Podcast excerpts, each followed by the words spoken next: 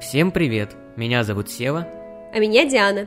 И вместе мы не просто подкаст CD, а его новое литературное обличие. CD и подкаст в качестве книжного клуба. Над названием еще надо подумать.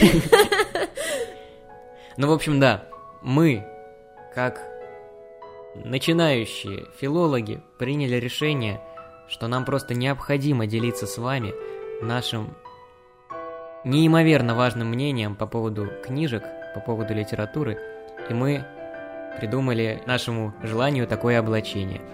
Примерно раз в две недели мы будем брать какую-то книжку интересную, как нам кажется, и обсуждать ее э, на уровне там сюжета, на уровне каких-то, может, стилистических приемов, на уровне наших субъективных ощущений.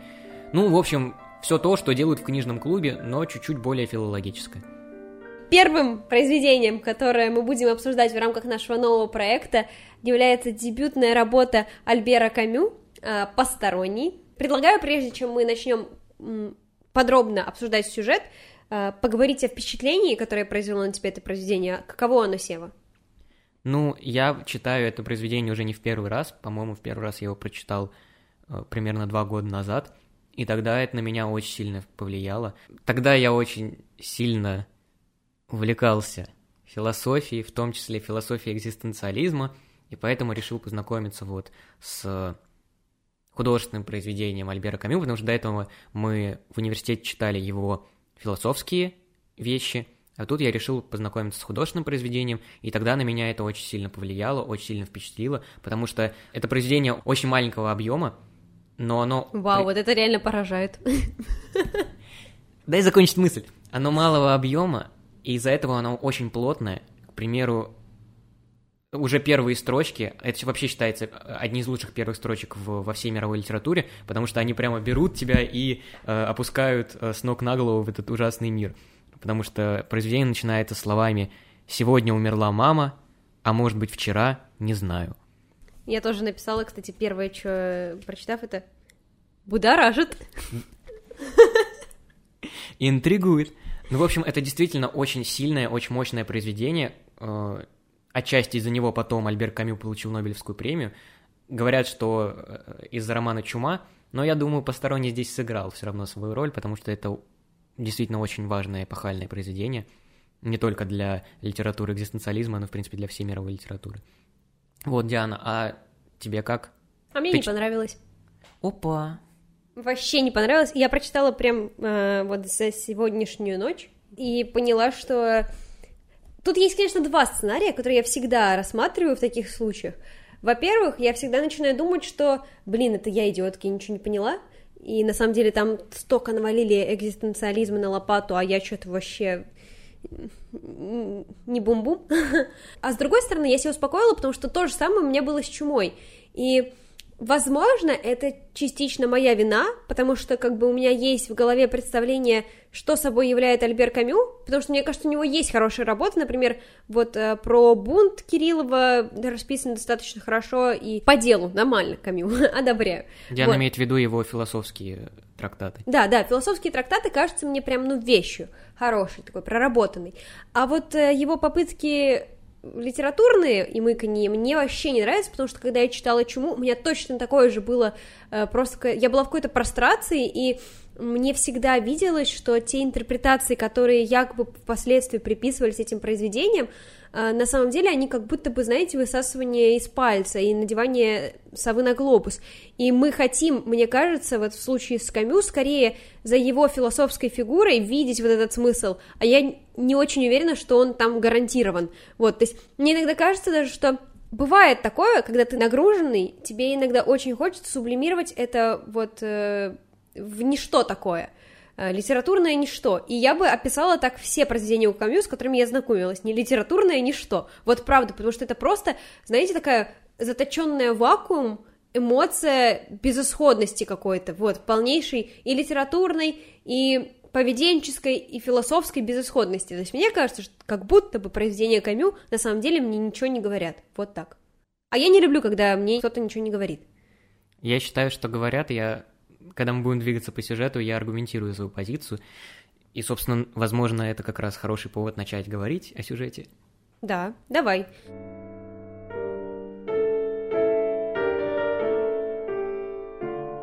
Ну, как ты уже заведомо отметил, начинается он с того, что у главного героя, э, имя которого даже нам, по-моему, ни разу не произносится. Но его, мы только знаем его фамилию, фамилию да, месье Мерсо. Э, а да, имени у него нету.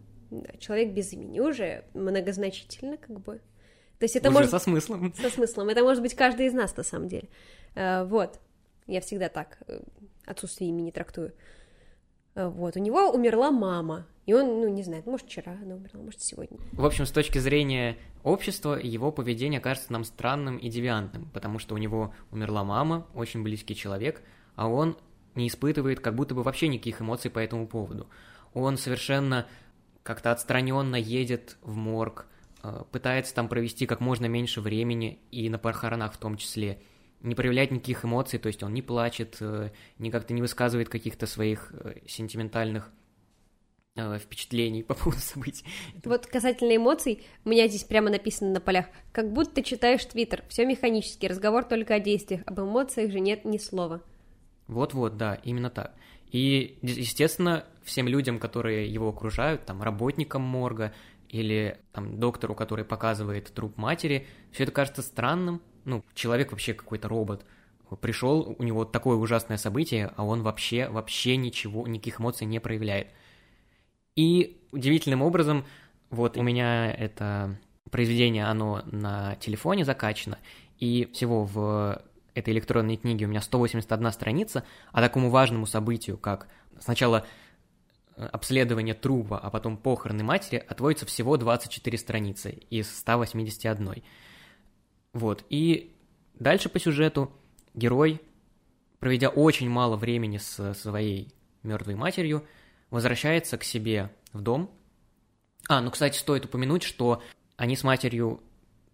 Непонятно вообще, были ли они близки, потому что он ее на старости лет сдал в дом престарелых, аргументируя это тем, что у него нет денег, чтобы ее содержать, но при этом мы не до конца уверены, что это единственная из причин, потому что, во-первых, сам главный герой ничего об этом не говорит, а во-вторых, его поведение наталкивает на определенные мысли. И даже э, есть очень интересный момент, когда главный герой встречается с работником морга, э, тот ему говорит. И вот что еще я хочу сказать. Ваша матушка в разговорах со своими компаньонами, кажется, часто выражала желание, чтобы ее похоронили по церковному обряду. Я сделал необходимые распоряжения, но считаю своим долгом поставить вас в известность. И главный герой говорит, я поблагодарил его, однако мама, хотя она и не была атеисткой, при жизни никогда не думала о религии. Это очень интересный момент, как мне кажется, потому что, во-первых, если его мать, будучи в доме престарелых, пришла к религии и действительно хотела э, по э, церковному обряду, чтобы ее похоронили, ее сын даже и подозревать об этом не мог. А если она на самом деле была атеисткой и не хотела, чтобы ее по церковному обряду хоронили, ее сын не предпринял ничего, чтобы помешать воле ее мертвой матери. То есть это вообще какая-то очень странная безинициативность. Вот, кстати, это интересно. Как раз хотела добавить, у меня здесь на полях далее вновь написано а, к следующей цитате, пометка. А, а они не замечали, слишком заняты были своими мыслями. Мне даже показалось, что они собрались вокруг покойницы вовсе не ради нее самой. Моя искренняя позиция заключается в том, что никто никогда не собирается у покойников ради них самих, потому что, во-первых, самим покойникам этого не надо, их время ушло. Но когда мы стоим с вами у гроба, все, о чем мы думаем, это те возможности упущенные или не предоставленные нам, которых мы лишились с потерей этого человека. И это абсолютно эгоцентристская вещь. И, к сожалению, хотите вы это отрицаете, хотите не отрицаете, но вы мыслите именно в такой парадигме, и практически ноль раз вы сочувствуете непосредственно самому человеку. И здесь, мне кажется, что вот эта безучастность, а, она даже благороднее, в каком смысле? Потому что герой, он не думает о себе, он от... Это, конечно, ввиду его девиантности скорее и отклонения, но здесь э, у него, в принципе, нет эмоций, и особенно нет эмоций ложного сожаления. Короче, мне кажется, что в то время, как все от него без ума, от его безучастности, да, он избирает, как мне кажется, поведенчески самую правильную позицию и, наоборот, самую такую, не то чтобы христианскую, но, э, потому что она вообще, там отсутствует какая-то любовь, но самоотреченческую уж точно. И можно ли это назвать безучастностью? Или окрестить эту безучастность плохой? Вот это уже интересный вопрос. Ну и, в общем, наш главный герой, побывав на похоронах, где окружающие его люди тоже приведут цитату. Я обратил внимание, что кивали они, усевшись напротив меня, справа и слева от сторожа. На минуту мне пришла нелепая мысль, будто они явились судить меня.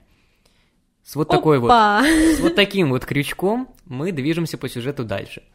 Наш главный герой возвращается в свой родной Алжир. И начинает проводить время довольно неплохо.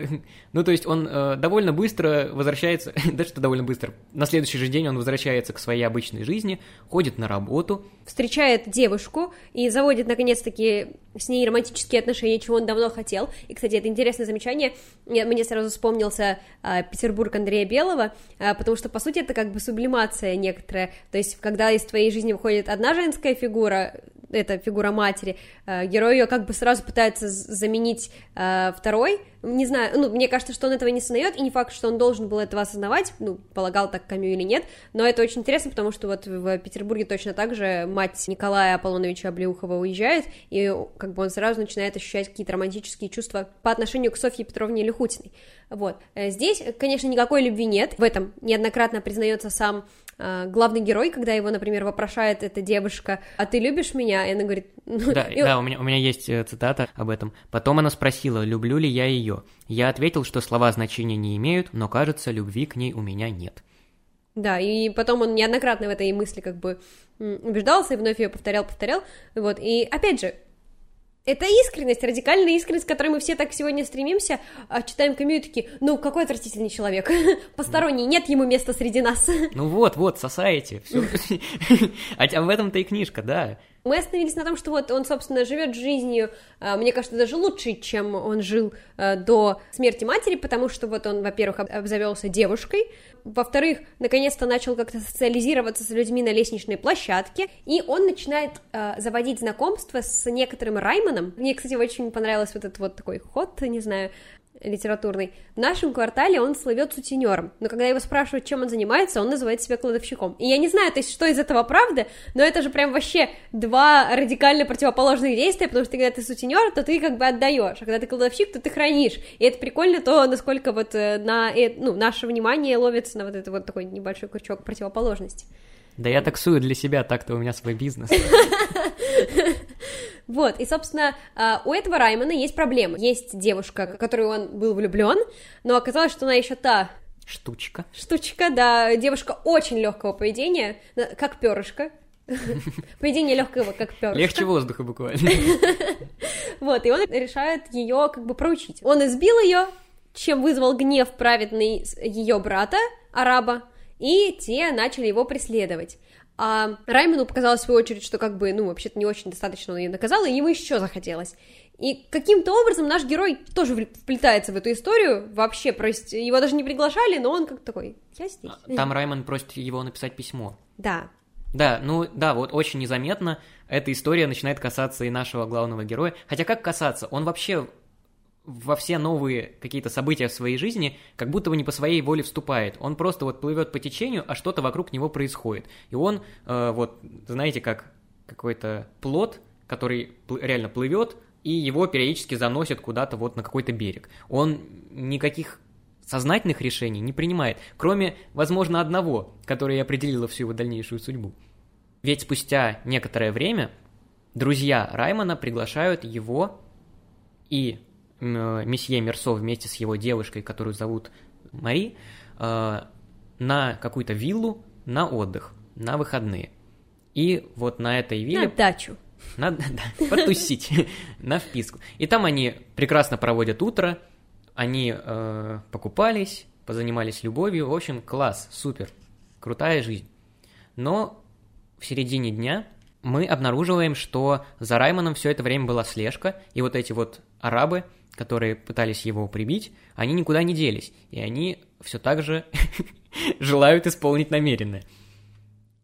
И у них завязывается небольшая потасовка с э, Раймоном и Мерсо, которая ни к чему не приводит, то есть она заканчивается мирно. Никто никого не побил. А, нет, э, Нет, э, Раймона, там да, Р- там... Раймона Раймона кромснули ножичком, Да. вот. Ну, в общем, все остались живы.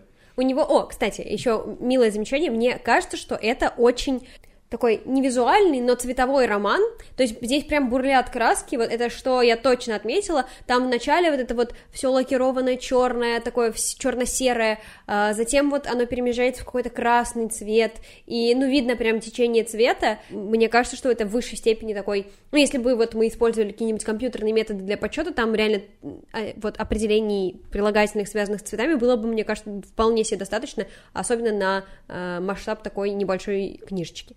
Ну и это, кстати, интересно, потому что повествование же ведется от первого лица, то есть от лица вот этого безинициативного героя, ну и он, получается, все равно за... видит красоту этого мира. Мне кажется, кстати, он опошленно ее достаточно видит, потому что основные цвета, которыми он апеллирует, это типа красный, черный, все. Mm-hmm. И вот это тоже интересное замечание, то есть насколько у него мышление в этом отношении примитивное, что ли. Вот. То есть хоть это и правда цветовой роман, но он загнан в цветовые рамки. Это рамки красного и черного цветов.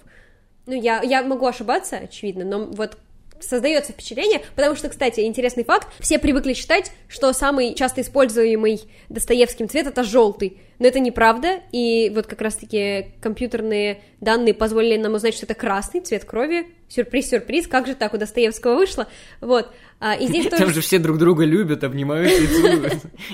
Вот, ну то есть, но при этом нельзя вообще отвергать влияние вот этого впечатления, то есть если мы все как э, читатели сошлись на мнении, что вообще-то желтый, ну как бы к этой позиции стоит э, отнестись с уважением некоторым. Вот и сейчас, пожалуйста, поуважайте мою позицию. Что там дальше, Диана? Да, э, дальше эта потасовка завершилась тем, что они сходили к врачу, все перевязали, и тут у главного героя прям, ну, реально испортилось настроение впервые за все это время, ему как-то стало не в своей тарелке, вот, я не знаю из-за чего, кстати, может быть, потому что вот, э, ну, произошло какое-то неразвитие сюжета, и он такой, в смысле, то есть просто поцарапали ножичку?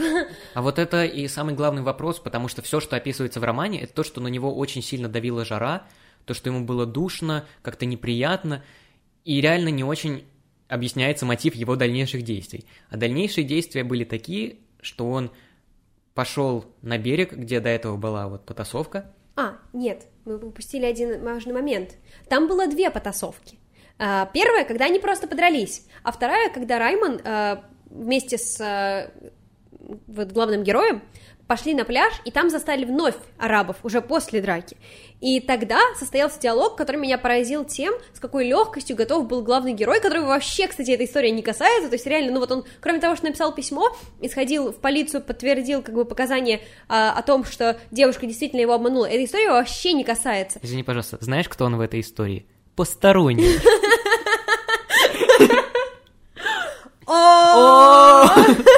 Глубины смысла проникают в меня Филология, филология. Вот. И меня прям реально поразило то, с какой легкостью а, он а, оказывается в этой ситуации, которая реально его не касается. А, но тут Раймон, не сводя глаз с врага, спросил меня, прикончить его? Я подумал, если сказать «нет», он взовьется и наверняка выстрелит. И я проговорил только. Он еще ни слова не сказал. Было бы свинством стрелять ни с того ни с сего.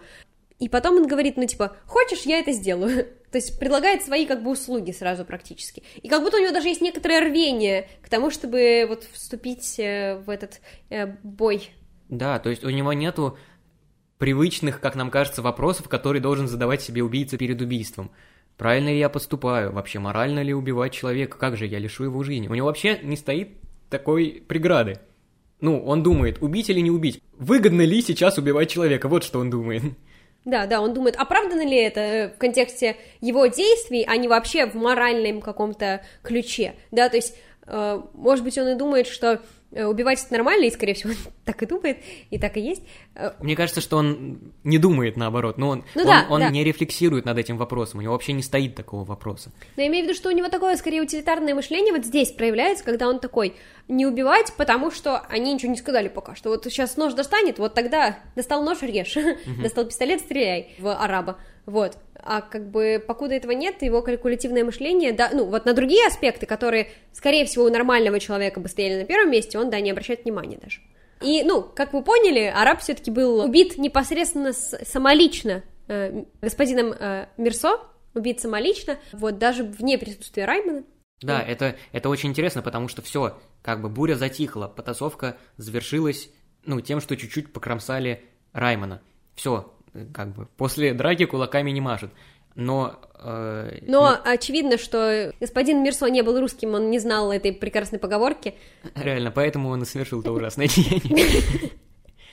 В общем, месье Мерсо, э, руководствуясь, знаешь, обычно такой мотивировкой, накатило, пошел э, и просто застрелил человека. Вот одного из арабов, он случайно нашел его на берегу и выстрелил. Причем выстрелил интересным образом. Да, выстрелил он сначала один раз, потом что-то подождал, подождал, и еще четыре. Почему бы и нет? Вот. Ну и на этом, собственно, и заканчивается первая часть э, произведения. И наша первая часть, а что, что будет дальше, вы узнаете, если заплатите нам 100 миллионов денег. Нет, ну вы правда можете нам заплатить, потому что этот выпуск еще будет бесплатным и в общем доступе, а остальные выпуски книжного клуба мы будем размещать на нашей замечательной площадке Бусти, подписку на которую вы можете приобрести за сумму очень незначительную для вас, но очень значимую и важную для нас, так как а, все средства, полученные с Бусти, мы, во-первых, расходуем на усовершенствование технической стороны нашего подкаста, ну и культурной, конечно, как бы книжки, которые мы читаем, надо на что-то покупать, наверное. Да, и мы будем заранее объявлять, какую книжку мы собираемся разбирать в следующем выпуске, так что вы можете присоединяться к нашей беседе, да, читать книжку, э, а потом обсуждать с нами посредством собственного молчания и слушания того, что говорим мы. Потому что наше мнение закон. Да, йоу. Ну нет, кстати, вот на Бусте можно писать комментарии, и мы все прочитаем.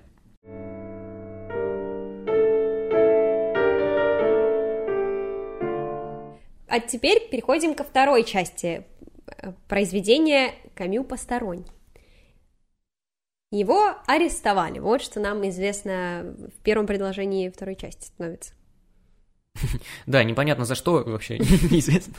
В общем, э, и дальше следствие развивается в такой кавказской тональности, и хоть понятно, за что его судят, он как бы человека убил, но сначала говорят, что это дело можно замять, что оно пройдет быстро, что все разрешится как-то, но по мере того, как человека все больше и больше допрашивают, узнаются интересные аспекты его жизни. И вот тут начинает играть очень важную роль первый эпизод э, повести, а именно похороны его матери и его поведение на этих похоронах.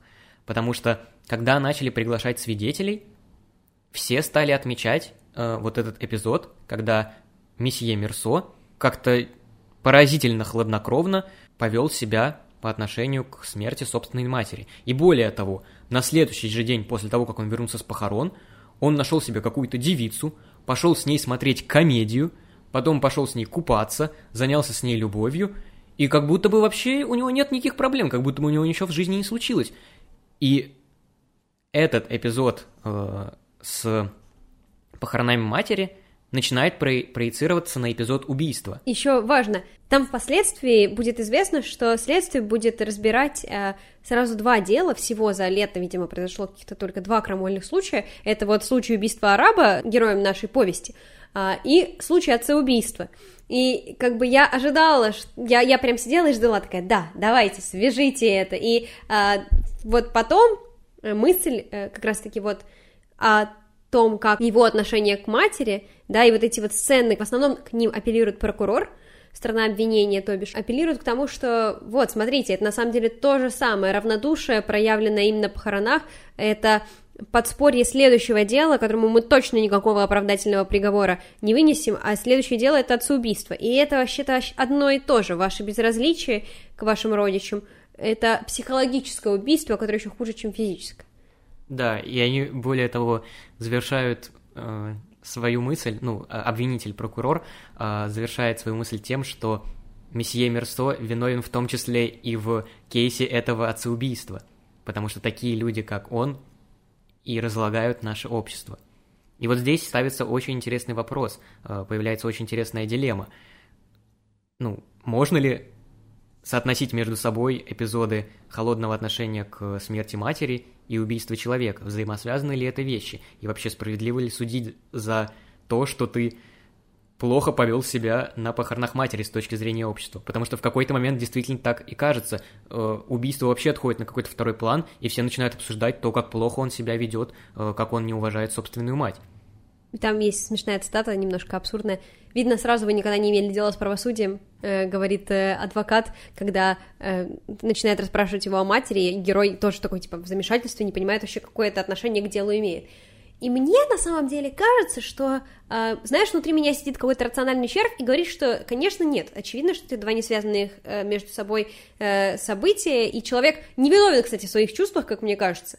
Э, то есть это не его выбор чувствовать или не чувствовать, быть нормальным или не быть нормальным, потому что, мне кажется, если бы у нас у всех была возможность, мы бы все пошли по накатанной дорожке, и не было вот этих всех «я не такая», вот, я жду трамвая и прочее, прочее, потому что прям реально очень удобный, ну, кейс, и никто в таком мире не страдает, но покуда у нас нет возможности в материнской утробе выбрать нормированный вот этот путь, мы все страждаемся теми, кто мы есть, и, очевидно, в таком случае, покуда у героя нет вот инструмента влияния на свои эмоции, свои чувства, да, мы не можем его даже пытаться обвинять. Но я не могу сказать, что эти чувства не являются завязкой э, и не являются таким предвестником того, что происходит далее, потому что вот это просто э, всеобъемлющее хладнокровие, всеобъемлющее, всепоглощающее безразличие просто этого э, постороннего, оно тождественно в этих двух случаях. Потому что мне кажется, что, опять же, это просто два случая смерти смерть э, матери и смерть э, другого человека. И мы видим, что отношения у героя в этом случае кажется одинаковым. Сева, ты как думаешь, можно судить вот по, скажем так, наводкам? Да вот у меня нет однозначного ответа. Когда я рассматриваю со стороны подсудимого, но это как-то неуважительно по отношению к нему. Когда я рассматриваю со стороны, в принципе, морали, ну, действительно можно как-то связать между собой э, какие-то поведенческие особенности, потому что действительно со стороны очень странным кажется, что человек после похорон матери сразу же пошел развлекаться и веселиться. Это как-то ненормально. Не, просто еще сейчас, особенно когда это стало модно, все стали умирать. Все такие неживые нынче. Ну, я имею в виду, что э, достаточно ну или, возможно, это вопрос моего поля, потому что у меня в поле стала часто появляться такая дискуссия а, о том, что, а, возможно, иногда не испытывание эмоций а, по отношению вот к смерти кого-то, это своего рода сублимация этих эмоций. То есть, я не знаю, а, мне кажется, все еще это кощунственным, но, типа, некоторые говорят, что это такой защитный механизм просто, вот, и не знаю, применимо ли это к нашему герою или нет. Неизвестно. Я все время просто, знаешь, вот сталкивалась ощущением того, что я как об стенку горохом, э, вот реально, и мне тяжело не понимать, что думает человек. А вот в этом случае реально, вот у меня 125 страниц в произведении. И мне кажется, впервые его чувство появляется на 124. вот. И, скорее всего, в этом тоже своего рода литературный прикол. Я думаю, ты можешь о нем рассказать мне. Э, я вообще хотел, ну, свою трактовку небольшую вот по поводу экзистенциализма в произведении и по поводу того, что вот тебе может не нравиться, что герой какой-то безинициативен. У меня в какой-то момент, когда я вновь вернулся к этому чтению, у меня сначала была мысль, что я могу поставить аргумент против экзистенциалистов, потому что они заявляют, что вот, вы нас обвиняете в том, что экзистенциализм – это философия пессимизма, но это наоборот философия оптимизма, так как человек поняв, что все в жизни зависит только от него, что он вершит свою судьбу сам, он может сделать ее такой, какой он захочет. Но у меня был встречный аргумент. Так с ли тогда у вас все произведения такие пессимистичные? Почему вы не показываете хорошего экзистенциалиста? Но потом, э, как-то разбираясь с личностью вот этого месье Мерсо, я э, стал думать, что, возможно, через этого героя Камю пытается нам сказать, что экзистенциализм – это здорово, но это ни хрена не просто, так как осознав, что вы в этом мире одиноки, что над вами нет никакого демиурга, который э, за вас все решил, как ваша жизнь будет строиться, когда все в этой жизни нужно делать самому, на самом деле не все готовы это принять, не все готовы взять такую ответственность на себя, потому что очень многие люди любят существовать по лекалам – как повелось, что называется. То есть э, завести семью, завести там работу, э, завести работу, найти работу, завести детей, э, жить счастливо. Э, очень удобный конструкт. завести работу, найти детей. Почему я не завожу детей? Потому что дети заводят меня. Вот, ну, а, а когда тебе говорят, что ты э, можешь отказаться от вот этого шаблона, некоторые такие, да не, не-не-не-не-не-не-не-не, это сложно, это надо думать. Вот, и мне кажется, что через этого героя Камю и пытается показать такого человека, который понял, что он в этом мире одинок, но не смирился с этим. То есть он э, осознал, что все события его окружающие конструирует он сам, и полностью отказался от конструирования этих событий. То есть он ушел в такое отрицалово конкретное, э, потому что, ну, не понял, не смирился с тем, что он должен делать все сам. Ну, это же мысль, которую я высказывала в предыдущем подкасте э, нашем. О том, что свобода, как мне кажется, это э, возможность не воспользоваться какими-то возможностями, возможность, э, да, поставить на всем крест. Вот. Камю, спасибо, что ты тыришь у нас идеи из подкаста. Ну и в таком плане, получается, он свободнее всех нас. Да, я не отрицаю. Но мне кажется, что это дико пошлая мысль. Ну, типа, не знаю, в ней какая-то звенящая пошлость есть э, в во всем этом деле. Почему мне не понравилось это произведение? Мне оно показалось а, вот, вот как будто бы оно ничего и не говорит, как я говорила в первый раз, но как будто бы то, что оно пытается сказать, мне кажется, мысли настолько тривиальны в какой-то своей степени, что я даже слушать ее не хочу. Вот. Но, опять же, я не знаю, что это такое, это ис- искус бытия какой-то у меня начался, или что вообще со мной происходит, но вот мне просто кажется, что все вот эти мысли... Ну, то есть, короче, претендовать на то, что эта мысль э, новаторская, я бы не стала. Ну, ты еще делаешь ставку на то, что это произведение не вчера написано. Да, я имею в виду, что вообще, как э, таковое. Мне не нравится литературное воплощение той мысли, которую пытался донести Камю. Мне кажется, что э, в философских трудах это бы смотрелось э, лучше, а здесь мысль как-то опошляется, и этот образ, он такой, как демотиватор как будто бы. А, ну мы, кстати, не рассказали, чем-то заканчивается произведение вообще. Что-то мы так уже к итогу подошли, а все самое интересное оставили на потом. В общем... Ну, видимо, наступило потом. Давай, рассказывай, что там. Да, в общем, повесили его. Ну Умер мужик.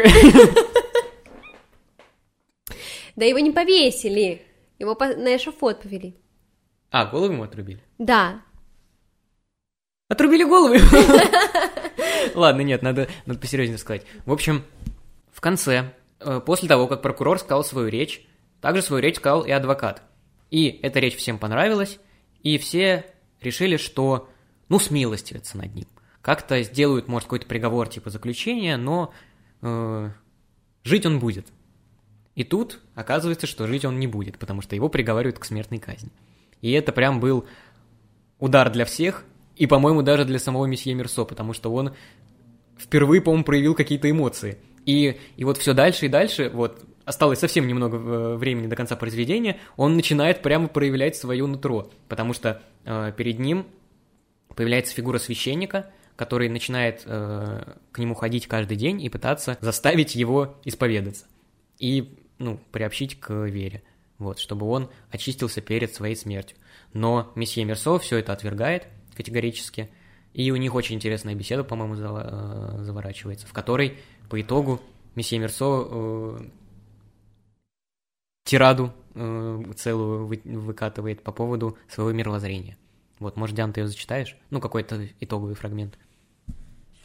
А я вот и не могу выделить из нее что-то. Вот я же говорю, мне все кажется настолько таким пошлым пластом, что мне не кажется, что, типа, тут что-то можно выделить. Ну да, я, тут явно даже вот на лексическом уровне выделяется. Тут не знаю, почему во мне что-то прорвалось, вот, и то есть как бы даже словесно мы можем отметить, что он что-то начинает чувствовать. Нет, я не могу вам поверить, я убежден, вам тоже случалось желать иной жизни. Я ответил, да, конечно, но это бессмысленно. Все равно, как если хочешь разбогатеть или плавать быстрее всех, или чтобы у тебя рот стал красивый. Совершенно одно и то же, пустые мечты. Тут он меня перебил и спросил, а как я себе представляю ту, иную жизнь? И я закричал так, чтобы вспоминать вот эту жизнь, земную. Ну, в общем, у него такой э, канонический бунт случается против всего, что с ним происходит. Но этот бунт ни к чему не ведет, потому что буквально на следующей странице его ведут на эшафот, и месье Мерсо погибает от того, что его голова Начинает жить своей жизнью. Начинает жить своей жизнью, да. Отсоединяется от его тела. Парам-парам-пам. Вот такая веселая книжка. Спокойной ночи, ребята. Сладких вам снов. Да, подводя итог, мне кажется, что у нас получилось прикольное обсуждение, и мне понравилось то, что у нас не сошлись позиции, и мы рассмотрели вот с разных углов э, это произведение, потому что оно не обязано нравиться всем, как нравится мне, я все это прекрасно понимаю. Я надеюсь, что наши размышления натолкнули вас на какие-то собственные размышления, и что вы продолжите следить за развитием нашего нового проекта, нашего книжного клуба, который с этого момента уходит в модель подписочную. Вы будете... Вы будете... Вы можете... Вы будете Вы будете...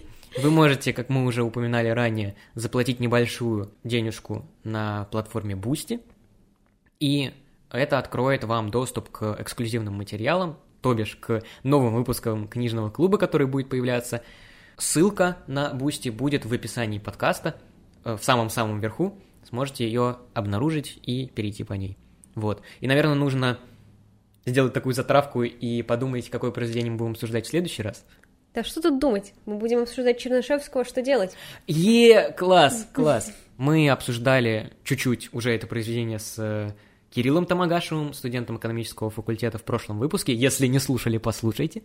Вот, но в нашем книжном клубе мы поосновательнее э, подготовимся и обсудим уже другие аспекты творчества Николая Гавриловича Чернышевского.